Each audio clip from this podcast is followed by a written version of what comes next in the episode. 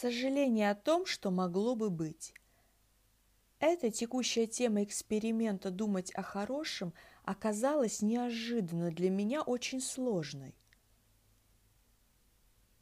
Изначально она казалась мне вполне понятной и достаточно простой, ведь у каждого из нас неизбежно появляется сожаление о чем-то, что было в прошлом, неудовлетворенность или разочарование. Но когда я приступила непосредственно к практике «Оплакиваем то, что могло бы быть» из книги психотерапевта И. Мило, Подробно об этом упражнении я рассказывала в прошлом, 23-м выпуске. Оказалось, что эта тема, словно веревочный мост, ведет меня через море знакомых и понятных переживаний сожаления, разочарования, грусти на неизвестный мне берег. Начну по порядку. Я долго не решалась приступить к этому упражнению – все искала подходящий момент. Потому что одно дело предаваться такому обобщенному сожалению о всем том, что вышло не так. И совсем другое – садиться и специально вспоминать в подробностях малоприятные эпизоды из прошлого, которые в своей сумме дают это обобщенное сожаление. Честно сказать, внутреннее желание было отстраниться от неприятных воспоминаний, не погружаться в них, оставить все как есть. Я долго ходила вокруг да около. Но эксперимент на то и эксперимент, чтобы делать то, на что я навряд ли бы решилась в обычной жизни.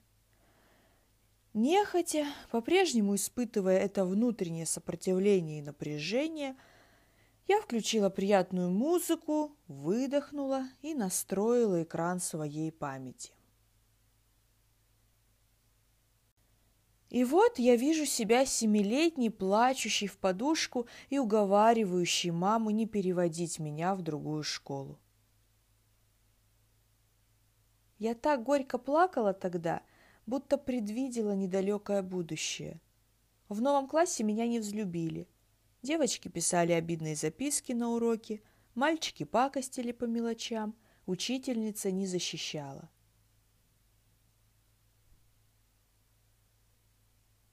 Через полгода девочка-зачинщица перевелась в другую школу. Все это прекратилось.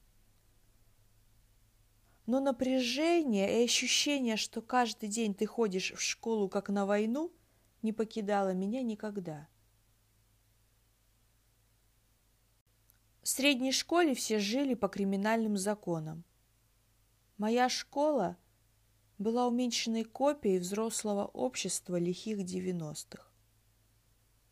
В каждом классе была своя группа так называемых «крутых ребят», которые занимались рэкетом, выбирали жертв и регулярно собирали с них деньги. Я не была в этой системе. Я сторонилась крутых, потому что мне претило лицемерие и заискивание. Меня никогда не выбирали жертвой, потому что я ходила в школу с твердым решением, что если ко мне подойдут, я расскажу об этом всем, включая директора. В восьмом классе кто-то другой рассказал директору. Крутых на глазах у всей параллели в актовом зале исключили из школы и поставили на учет в милиции. После этого в классе все равно сохранялось сильное разделение, в котором не было места дружбе, радости общения, сотрудничеству. Всему тому, что мне так тогда хотелось.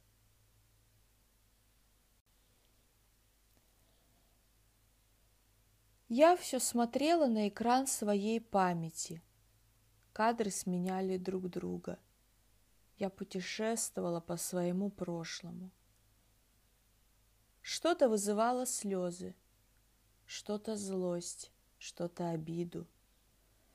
Я грустила потому, что той доброй, общительной девочке не повезло попасть в доброжелательную школьную среду, не случилось встретить других людей на разных этапах жизни, не удалось добиться чего-то желанного – Внезапно, внутри этой грусти, я увидела себя другими глазами. Да, порой мне было горько и обидно, и чаще всего я заслуживала лучшего окружения и лучшего отношения к себе. Но во всех этих малоприятных событиях я оставалась верной себе. Я вела себя так, как считала правильным. Выдерживала давление группы, несмотря на то, что это было очень сложно. Стремилась реализовывать себя, наступая на страх и мнение других людей. Все эти ситуации вновь пронеслись перед моими глазами, но теперь я увидела их совсем иначе.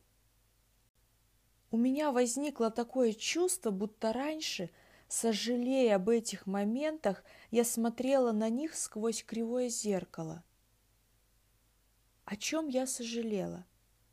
Как я могла узнать о себе, если бы все складывалось гладко? Как бы я принимала решения, если бы не было этих сложных ситуаций? Без необходимости решений не было бы надобности и определять свои ценности, формулировать свои жизненные принципы. Все эти кадры на экране моего прошлого лишь высвечивали мое «я». Прямо сейчас я вижу этот первый кадр. Плачущую в подушку семилетнюю девочку. Но больше я не испытываю к ней жалости. Я горжусь ей. В ней много силы, о которой она еще не знает. И ей, ей не о чем жалеть. Она утрет слезы и пойдет в свою жизнь уверенным и легким шагом.